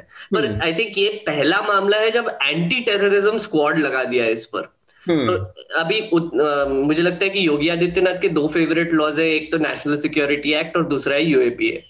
तो अगर कोई जर्नलिस्ट होगा उस पे यू ए पी ए लगा देंगे, बोल देंगे कि ये राइट करने के लिए आए थे, और अगर कोई आ, उनको कोई रिलीजियस कन्वर्सेशन का मामला एक्सेट्रा आ जाए तो एन एस ए लगा देते हैं। इवन इवन काउ विजिलेंटेज जब कुछ भी करते हैं तो उनके वो जो विक्टिम्स है उन पर एन एस ए लगा देते हैं। तो ये हमको काफी हद तक दिखाई दिया है। तो मुझे लगता है कि Um, आ, पता नहीं, मुझे ऐसे लग रहा है कि थोड़ा सा योगी आदित्यनाथ की तरफ से थोड़ा सा इसको कम्युनल ट्विस्ट देने की भी कोशिश हो रही है और आ, थोड़ा सा डेस्परेट हो रहा है। अशोक जी, ये जिस तरह से उत्तर प्रदेश में घटनाक्रम हुआ है, आ, क्योंकि ये जो बहुत महत्वपूर्ण था, जो कन्वर्जन लॉ चेंज किया था, बदलाव किया था उसमें, और शादियों को लेकर जिस तरह से नियम बनाए गए थे, आ, तो तभी से ये बात आशंका है। उस समय भी जिताया हम लोगों ने, अपने एक दो पॉडकास्ट में भी जिक्र किया था और रिपोर्ट्स भी कई सारी की थी कि ये स्थितियां हो सकती हैं कि आप पहले से लोगों को इस तरह से टारगेट कर सकते हैं। और इस मामले में करीब करीब वही होता हुआ दिख रहा है कि जो लोग हेल्प करने के लिए, इस बात का कहीं दावा नहीं है कि किसी को जबरन कन्वर्ट किया गया रहा है या किसी को पैसे का लालच दिया जा रहा है या किसी को किसी तरह से भरमाया जा रहा है, इस बात के सबूत नहीं है। लेकिन लोग अपने से जा रहे हैं, अपनी इच्छा से जा रहे हैं शादी करने, उसके राह में भी इस तरह की चीजें अटकाई जा रही हैं। ये आप इसको आप कैसे देख पा रहे हैं? ये चुनाव के पहले उछाला जा रहा है, एक हथकंडा है सिर्फ, या फिर और भी इसके कुछ चीजें आया? नहीं, सिर्फ सिर्फ चुनाव के पहले उछाला जा रहा हथकंडा नहीं है, ये आर एस एस की जो पूरी स्कीम ऑफ थिंग्स है उसका हिस्सा है। ये लव जिहाद का जो पूरा तमाशा फैलाया गया और सारा कुछ जो पूरा है, तमाम कई हाईकोर्ट्स ने इस बात को बहुत साफ तौर पर कहा कि दो बालिग लोग अगर शादी करना चाहते हैं तो उसमें कोई हस्तक्षेप नहीं होना चाहिए, लेकिन जबरदस्ती एक कानून बनाया गया तमाम भाजपा शासित राज्यों में और उसमें इस तरह की टारगेटिंग चल रही है। लेकिन फिलहाल फिलहाल ये एक बड़ा मुद्दा चुनाव के लिए भी है। आप जानते ही हैं आप लोगों ने खुद ही रिपोर्ट की है कि किस तरह से लाशें देखी गई हैं, कितना बुरा हाल रूरल यूपी का और सेमी अर्बन यूपी का हुआ है, लखनऊ जैसी जगहों का कितना बुरा हाल हुआ है। कोविड में किसी भी तरह की फैसिलिटी उपलब्ध कराने में सेकेंड वेव में सरकारें पूरी तरह से नाकाम रही है। यूपी की सरकार तो पूरी तरह से नाकाम रही है और चूंकि मैं उसी प्रदेश से आता हूँ, मैं जानता हूँ कितने मेरे रिश्तेदारों ने ये सारा कुछ झेला और यूपी में मदद करा पाना कितना मुश्किल काम था, ये सब लोग जानते हैं। तो आ, माहौल तो ये खराब हुआ ही है। इधर आप देख रहे हैं कि आ, केशव प्रसाद मौर्य ने सीधे सीधे कहा कि अगले चुनाव के बाद तय होगा कि नेता कौन होगा। इतने सालों में पहली बार योगी जी जो है वो केशव प्रसाद मौर्य के घर पहुंचे। तो योगी की अपनी कंडीशन भी कोई बहुत अच्छी पार्टी के भीतर नहीं है, ये भी हम सब लोग देख पा रहे हैं। तो ऐसे में सिर्फ एक ही हथियार रह जाता है, जिस हथियार से इतने लंबे समय से लोगों को ये चलाते रहे हैं कि लोगों को ये एहसास दिया दिलाया जाए कि भैया तुम मर रहे हो तो कोई बात नहीं, मुसलमान परेशान है ना, इतना काफी है। मतलब वही सांप्रदायिकता के नाम पे वोट लेने की कोशिश की जाए। तो ये बिल्कुल सही कहा, शार्दुल ने बिल्कुल ठीक कहा कि चुनाव नजदीक आ रहे हैं और इस तरह की घटनाओं में एक तेजी देखने को हमको मिलेगी, वो मिल रही है। और ये ये मतलब इतना अब जाना पहचाना हो गया है कि इस पर बहुत बातचीत करने में भी कुछ समझ में नहीं आता है, क्योंकि एकदम ये जानी मानी तकनीक हो गई है कि जब आप संकट में फंसो, जब बाकी सारी चीजों में फंसो, तो इस तरह के मामले बढ़ा दिए जाएं। इसके पहले आपने देखा था वेस्टर्न यूपी में किसान आंदोलन को जिस तरह से परेशान, आप कह रहे कि डिस्ट्रैक्शन टेक्निक टाइप हो गई एसेंशियली।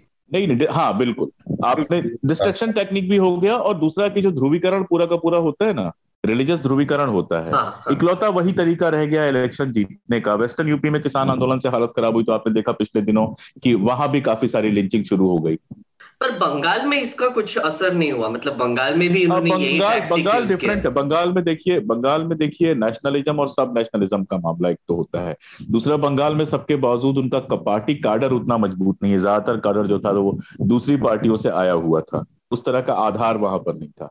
यूपी का एक दूसरा मामला है, यूपी में एक तो उनका काडर बहुत मजबूत है, दूसरा यूपी ज्यादा हाईली कम्युनलाइज्ड स्टेट फिलहाल है हमारे सामने। तो यूपी का मामला थोड़ा वहां से काफी अलग होगा बंगाल से। मैं ये नहीं कह रहा हूं कि इसके बेस पे वो चुनाव जीत जाएंगे, लेकिन यूपी में ये उतना निष्प्रभावी नहीं होगा जितना कि बंगाल में रहा।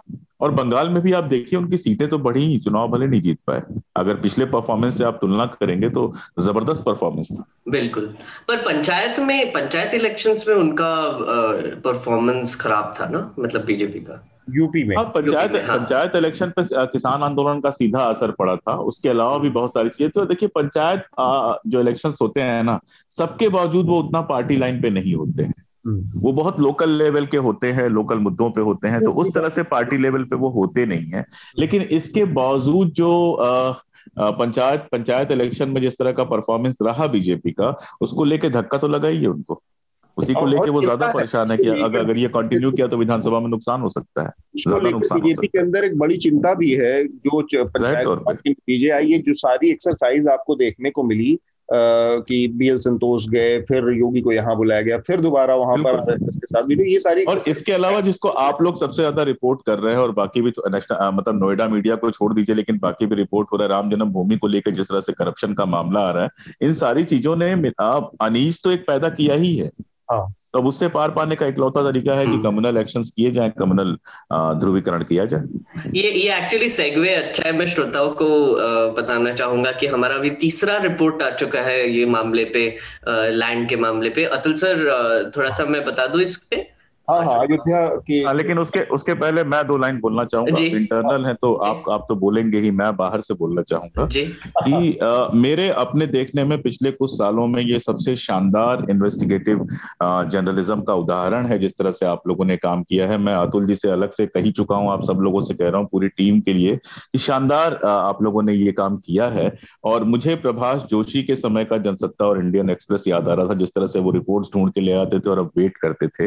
एंड kudos for that, शानदार reports. yes yes yes thank you thank you। तो हमारे श्रोता सुन रहे हैं, वो भी जाने कि देखिए हम लोग ठीक ठाक काम कर रहे हैं, ईमानदारी से काम कर रहे हैं। जो हमें आपका सब्सक्राइबर सब्सक्रिप्शन चाहिए, आप ये सारी रिपोर्ट आप ही के समर्थन से हुई है, क्योंकि अल्टीमेटली आप ही लोगों के सब्सक्रिप्शन से न्यूज लॉन्ड्री चल रहा है। हम कहीं कोई विज्ञापन नहीं लेते, किसी कॉर्पोरेट का विज्ञापन हम नहीं लेते, किसी सरकार का विज्ञापन नहीं लेते, सिर्फ अपने सब्सक्राइबर्स के लिए।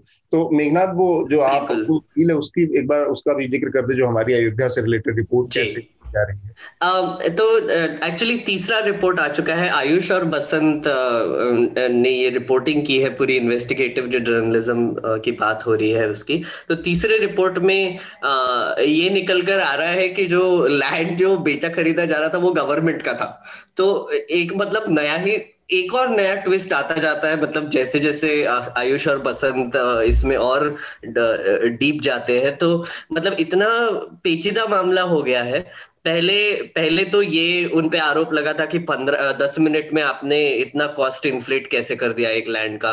फिर दूसरा आरोप अब ये लगा है, और सब ये हमारे ही रिपोर्टिंग से हुआ है, दूसरा आरोप अब ये लगा है कि जो लैंड जो बेचा जा रहा था वो उसमें बीजेपी का कनेक्शन था, मेयर का नेफ्यू ही था जिसने बीस लाख में खरीद के करोड़ों में बेच दिया।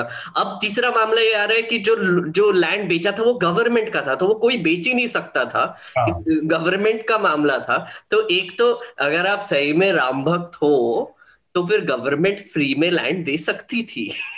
एसेंशियली मेरा कहने का मतलब ये है, जमीन तो ये सरकारी जमीन थी तो वो फ्री में ही दे सकती थी। हाँ बिल्कुल, ढाई करोड़ रुपए पे किए गए। तो जाहिर सी बात है इसमें अपने लोगों को फायदा पहुंचाया जा रहा है। और उसमें ये तो ये तो मानते हैं ना, सब है भूमि गोपाल की।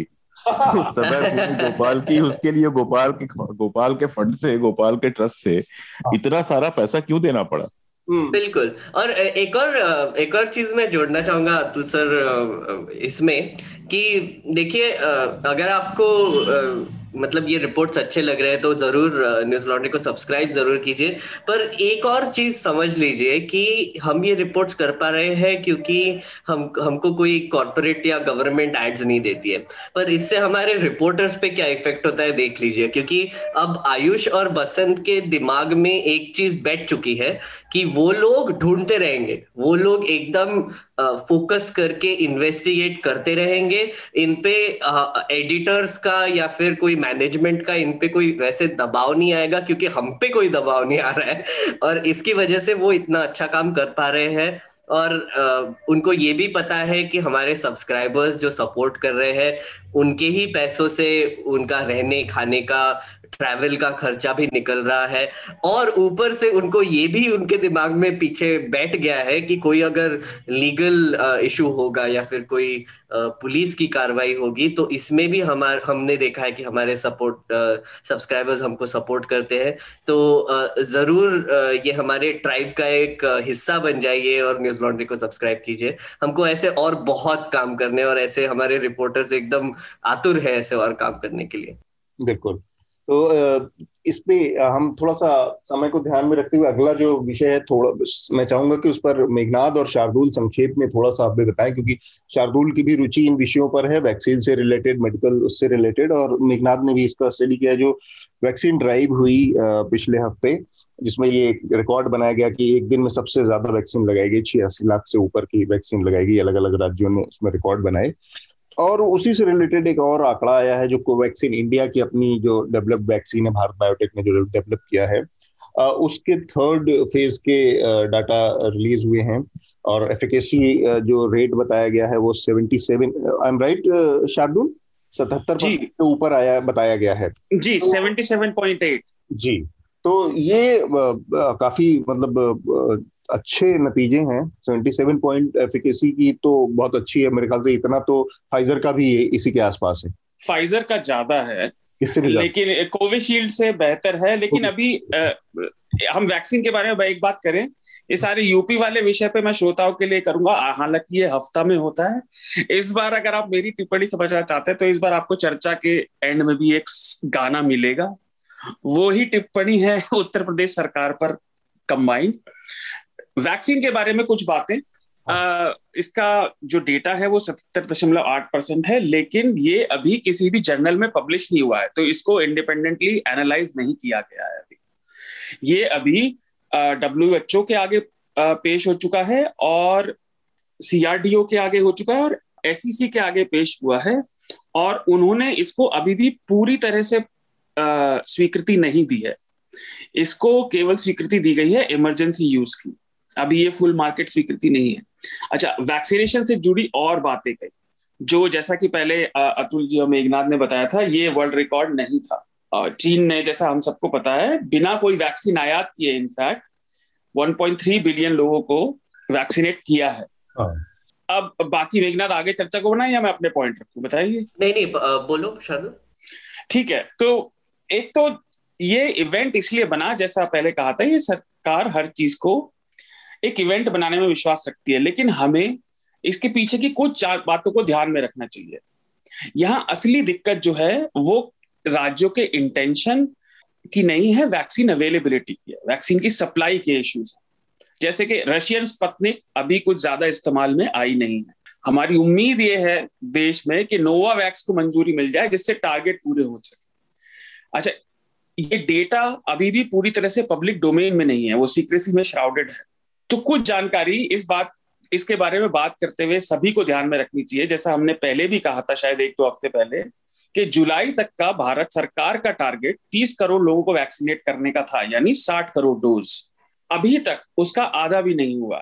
तो इसको ऐसे देखें कि बचे हुए समय में, जो एक डेढ़ महीने का समय बचा है ले देकर, उसमें हमें उतने वैक्सीनेशन करने पड़ेंगे जितने अभी हम जनवरी से अभी तक नहीं कर पाए, इस पुराने डेटा को पूरे करने के लिए। सरकार ने उसके ऊपर एक और टारगेट रख दिया है, साल के अंत तक जितने भी दो हज़ार बीस के हिसाब से चौरानवे करोड़ जो एडल्ट हैं उन सबको वैक्सीनेट करने का, यानी करीब एक सौ छियासी करोड़ टोटल डोज, जिसमें से दो सौ सॉरी तीन सौ करोड़ फर्स्ट डोज हो चुकी हैं और एक सौ पचास दोनों डोज हो चुकी हैं।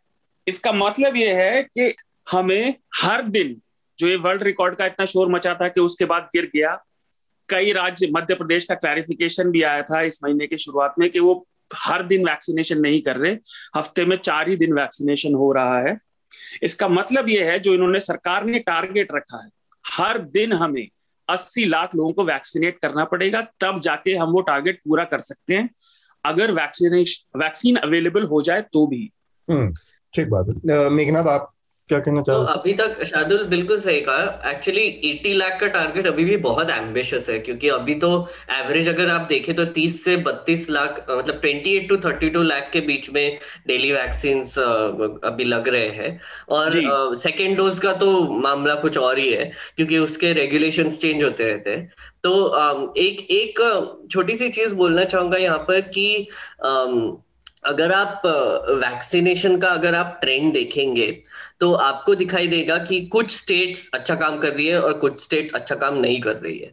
कुछ स्टेट्स बस पीआर करने में पड़ी हुई है। जैसे आप मध्य प्रदेश को ही देख लीजिए, तो मध्य प्रदेश में जब वैक्सीन्स इतने ज्यादा दे दिए गए, ऐसे सत्रह लाख वैक्सीन दे दिए गए टोटल वो स्टेट में, तो उससे पहले अठारह, उन्नीस और बीस जून को सौ से कम वैक्सीन दिए गए थे, सौ सौ डेढ़ सौ के आसपास वैक्सीन दिए गए थे। और फिर वो बचा के फिर नया स्टॉक लाकर फिर एक दिन में सब बीजेपी स्टेट्स ने कोऑर्डिनेट करके ये एक सिंगल डे में एक वैक्सीनेशन ड्राइव चलाया, उसमें छियासी लाख वैक्सीन्स लगे हैं, ये क्लेम कर रहे हैं।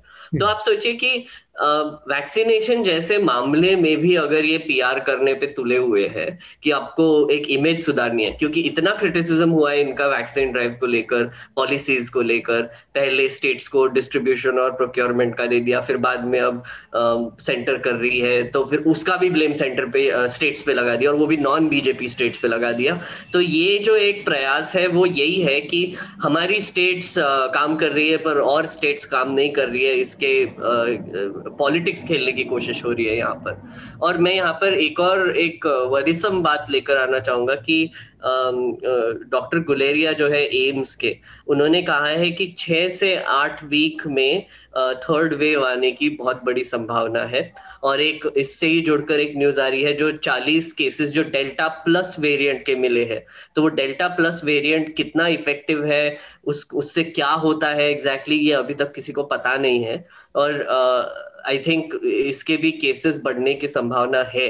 तो इस केस में जब हम थर्ड वेव के मुकाम पर आ, आ पहुंचे हैं, तो फिर गवर्नमेंट को ऐसी चीजों में ध्यान देना चाहिए, नहीं देना चाहिए, ये मैं आप पर छोड़ता हूँ एसेंशियली। संक्षेप में मैं बस इस पर अपनी छोटी सी एक दो लाइन की टिप्पणी मेरी ये कहने का है कि मान लीजिए कि देश ने छियासी लाख या मध्य प्रदेश जिसका जिक्र मेघनाद ने किया, वहां पर जिस दिन ड्राइव हुई उस दिन उन्होंने सत्रह लाख डोजेस दिए, लेकिन उसके एक दिन पहले उन्होंने आ, क्या दिया और उसके दूसरे दिन दूसरे दिन मतलब हाँ छह सौ बानवे डोजेज सिर्फ दिए थे। तो मसला ये है कि आप के पास वैक्सीन देने के लिए अवेलेबिलिटी नहीं है, ये बात साबित हो रही है।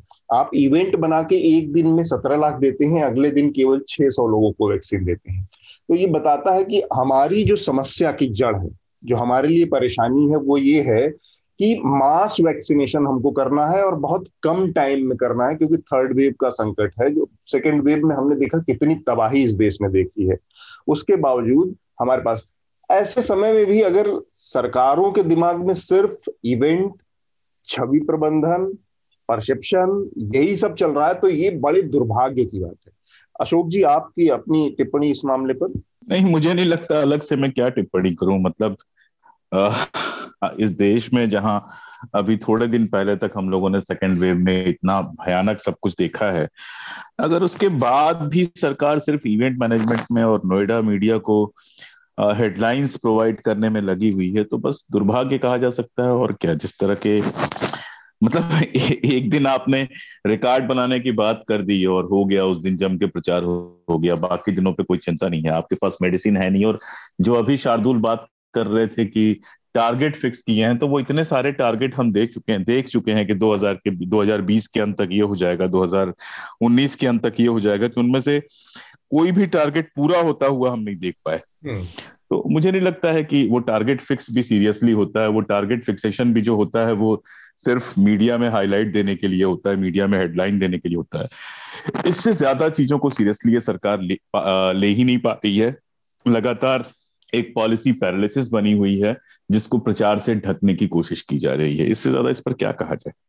ठीक बात, थोड़ा सा समय आ, हाँ मैं एक छोटी सी बात और जोड़ना चाहूंगा।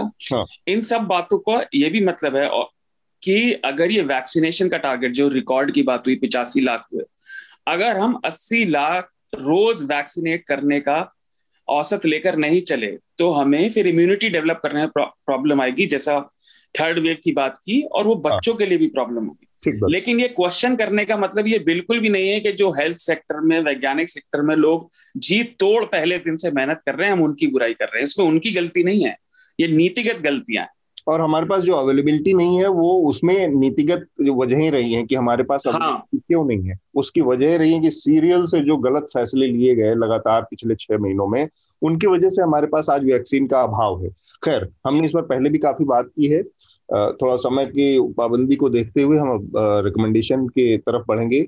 मैं चाहूंगा एक, एक आखिरी बात मैं अतुल इस पे कह दूं कि कश्मीर हो, ये तीनों इश्यूज जिनकी हमने बात की, इन सब इश्यूज में अगर कुछ कॉमन है तो वो ये है कि कोई लॉन्ग टर्म पॉलिसी आपके पास है नहीं। आप नी जर्क रिएक्शन करते हो और नी जर्क रिएक्शन भी ऐसा होता है कि आपको उस पॉइंट ऑफ टाइम पे अपनी इमेज सुधार लेनी होती है हेडलाइन मैनेजमेंट से। इसीलिए मैं बार बार पॉलिसी पैरालिसिस की बात कर रहा हूं कि हमारी गवर्नमेंट के पास किसी भी चीज के लिए कोई लॉन्ग टर्म प्लानिंग, कोई लॉन्ग टर्म सोल्यूशन है ही नहीं। बिल्कुल ठीक बात। तो मेघनाथ, सबसे पहले मैं चाहूंगा कि आप अपना रिकमेंडेशन हमारे श्रोताओं को दें। जी, आ, मैं वो एक तो आ, आ, वो स्क्रोल का आर्टिकल जिसकी हम बात करते हैं सुप्रिया शर्मा का, वही एक रेकमेंड करना चाहूँगा। ज़रूर देखिए कि कैसे वो छियासी लाख का टारगेट अचीव किया गया था, आपको उसका कॉन्टेक्स्ट भी मिल जाएगा। और इसके अलावा मैं आ, थोड़े नॉन न्यूज़ रेकमेंडेशंस देना चाहूँगा। तीन रेकमेंडेशंस है। एक तो एक साउथ कोरियन ड्रामा है फ्लावर ऑफ इविल करके, वो रेकमेंड करना चाहूँगा। उसमें एसेंशियली एक बहुत ही बिजार प्लॉट है जिसमें एक आदमी जिसने पहले मर्डर्स किए हुए हैं वो एक आइडेंटिटी बदल के अच्छी एक लाइफ जी रहा है, और उसकी वाइफ जो डिटेक्टिव है वो वही मर्डर्स के पीछे पड़ी हुई है, तो उसके उसका एक एसेंशियली प्लॉट लाइन है। uh, दूसरा रिकमेंडेशन है गौतम, जो मैं आई थिंक पहले भी दे, दे चुका हूँ। शार्दुल, आई थिंक हम इस पे बात भी कर चुके हैं। uh, मेरा ऑल टाइम फेवरेट शो है, उसका पांचवा सीजन अब अमेजॉन uh, प्राइम पे आ गया है, तो जरूर देखिए। फाइनल सीजन है और इसमें जोकर है, तो और भी बढ़िया। और तीसरा रिकमेंडेशन मेरा एक गेम है, फोर्ट्स करके, एक रियल टाइम स्ट्रैटेजी गेम मैं खेल रहा हूँ अभी, जिसमें आपको एक फोर्ट बनाना पड़ता है और दूसरों का फोर्ट तोड़ना पड़ता है। तो वो तीन रिकमेंडेशंस मेरे। ठीक बात। शार्दुल, आपका रिकमेंडेशन? मेरी पहली रिकमेंडेशन है अयोध्या की रिपोर्ट, चाहे आप हिंदी में पढ़ें या अंग्रेजी में, न्यूज लॉन्ड्री पर पहले भी ये दी गई थी पर मैं फिर से देना चाहता हूँ। दूसरा एक रिपोर्ट न्यूयॉर्क टाइम्स की ब्रेक्सिट के बारे में कि कैसे ब्रेक्सिट के बाद ब्रिटेन में एक टाउन की पूरी नक्शा ही बदल गया है, वहां के लोग खुश नहीं हैं, लेकिन दिमाग की संकीर्णता कैसी होती है वो अभी भी ब्रेक्सिट से हटने को तैयार नहीं है, वो पढ़िए। और तीसरा एक गेम जो मेरे सामने बहुत साल बाद आया, मैंने बहुत पहले खेला था, दो हज़ार बारह में आया था ये गेम, इसका नाम है जर्नी। ये गेम कम आपको एक कविता और एक इमोशनल लगता है, बहुत छोटा सा है, ज्यादा देर का नहीं है, दो ढाई घंटे का, बहुत ही प्यारा गेम है, आप उसे जरूर खेलिए अगर आपको गेम्स खेलने में इंटरेस्ट है, मार काट से अलग। मार काट से अलग सही है। अशोक जी आपका रिकमेंडेशन? मैं इन दिनों फिलिस्तीन पे काफी कुछ पढ़ने की कोशिश कर रहा हूँ, तो दो किताबें रिकमेंड कर देता हूं मैं। एक तो अराफात की एक बायोग्राफी है, थोड़ी मोटी है, थोड़ा धीरज से पढ़ना पड़ेगा, लेकिन बायोग्राफी बहुत अच्छी है, टोनी वाकर और एंड्रू गोवर्स ने लिखी है। कहाँ से छपी है वो तो मुझे तुरंत याद नहीं, देख के बताना पड़ेगा। और दूसरा इलान पेपे की किताब है, जो उन्नीस सौ सैंतालीस का वार वहां पे हुआ था, उस वार पे उन्होंने कंसंट्रेट किया है। किताब का नाम है the ethnic cleansing of Palestine. तो आ, जो कुछ अपने देश में चल रहा है उसको देखते हुए मैं चाहूंगा कि फिलिस्तीन के इतिहास पर, फिलिस्तीन में जो कुछ हुआ उसको एक बार पढ़ा जाए। और एक और बड़ी प्यारी सी किताब आई है जिसको सीरीज के रूप में भी, जिसको हम लोगों ने हॉटस्टार पे भी देखा है, विनोद कापरी जब आ, मजदूर वापस जा रहे थे तो उनके साथ बहुत लंबी दूरी तक उनके साथ में गए थे, और उसी पर उन्होंने किताब का नाम दिया है one one two three two kilometres the long journey home. तो इस किताब को भी जरूर एक बार पढ़ना चाहिए, हार्पर कॉलिन्स से भी आई है, इस किताब को भी एक बार पढ़ना चाहिए ये जानने के लिए कि वो जो दौर, जिस दौर में हम लोगों ने घरों में पिकनिक मनाए थे, वो दौर कुछ लोगों के लिए कितना मुश्किल था। बिल्कुल। मेरे दो रिकमेंडेशन है, एक तो एक फिल्म है अमेजॉन प्राइम पे है, ब्रोकन प्रॉमिस करके, तो ये अवेलेबल है अमेजॉन पे। ब्रोकन प्रॉमिस एक यहूदी बच्चे की कहानी है जो स्लोवाकिया में रहता है, और कैसे वो अलग अलग टाइम पे बहुत टैलेंटेड एक फुटबॉल प्लेयर होता है और अलग अलग टाइम पे वो बहुत रिस्की इस तरह के डिसीजन लेता, फैसले लेता है, और फिर बाद में उसकी वजह से वो सर्वाइव कर पाता है, बच पाता है, जबकि उसका पूरा परिवार कंसंट्रेशन कैंप में भेजा जाता है और उनको मार दिया जाता है, कोई नहीं बचता। तो बड़ी अच्छी सी कहानी है एक बच्चे के लिए। और दूसरा रिकमेंडेशन मेरा है, क्योंकि हमने आज कश्मीर पर बहुत विस्तार से बात की, तो अशोक जी की किताब जो है वो कश्मीर नामा, उसको जरूर पढ़ें। हिंदी भाषा में ऐसे भी बहुत ऑथेंटिक रिपोर्टाज बेस और फैक्चुअल स्टोरी, इस तरह के हिस्टोरिकल पर्सपेक्टिव बेस्ड चीज़ें कम मिलती हैं, तो बहुत मेहनत से तैयार की गई चीज़ें हैं। मैं वो रिकमेंड करूँगा कश्मीर नामा। इसके अलावा हम अपनी आज की चर्चा को अब यहाँ पर रोकेंगे। इससे पहले आ, मैं चाहूंगा मेघनाद या शार्दुल को कोई आखिरी बात कुछ अपना रखना है तो अपनी बात कहें। Uh, मेरे मैं एक रिकमेंडेशन मिस हो गया मुझसे, वो वो ही देना चाहूँगा। न्यूज लॉन्ड्री पर एक हमने रिपोर्ट पब्लिश की है, uh, नीलोत्पाल मृणाल नामक एक बिजनेसमैन है, uh, वो कैसे जस्टिस फॉर एसएसआर जो बवाल चल रहा है एक साल से, उसके पीछे uh, उन्होंने टेलीग्राम ग्रुप्स बना के रखे और कैसे कोऑर्डिनेटेड ट्रेंडिंग करते हैं वो, और कैसे नैरेटिव सेट करते हैं, इस पर एक uh, रिपोर्ट है न्यूज लॉन्ड्री पर, वो जरूर पढ़िए। ठीक बात। शार्दुल? कुछ नहीं, बस आखिर का गाना ही मेरी जो अयोध्या में हो रहा है उस पर टिप्पणी है। तो वो गाना कौन सा है?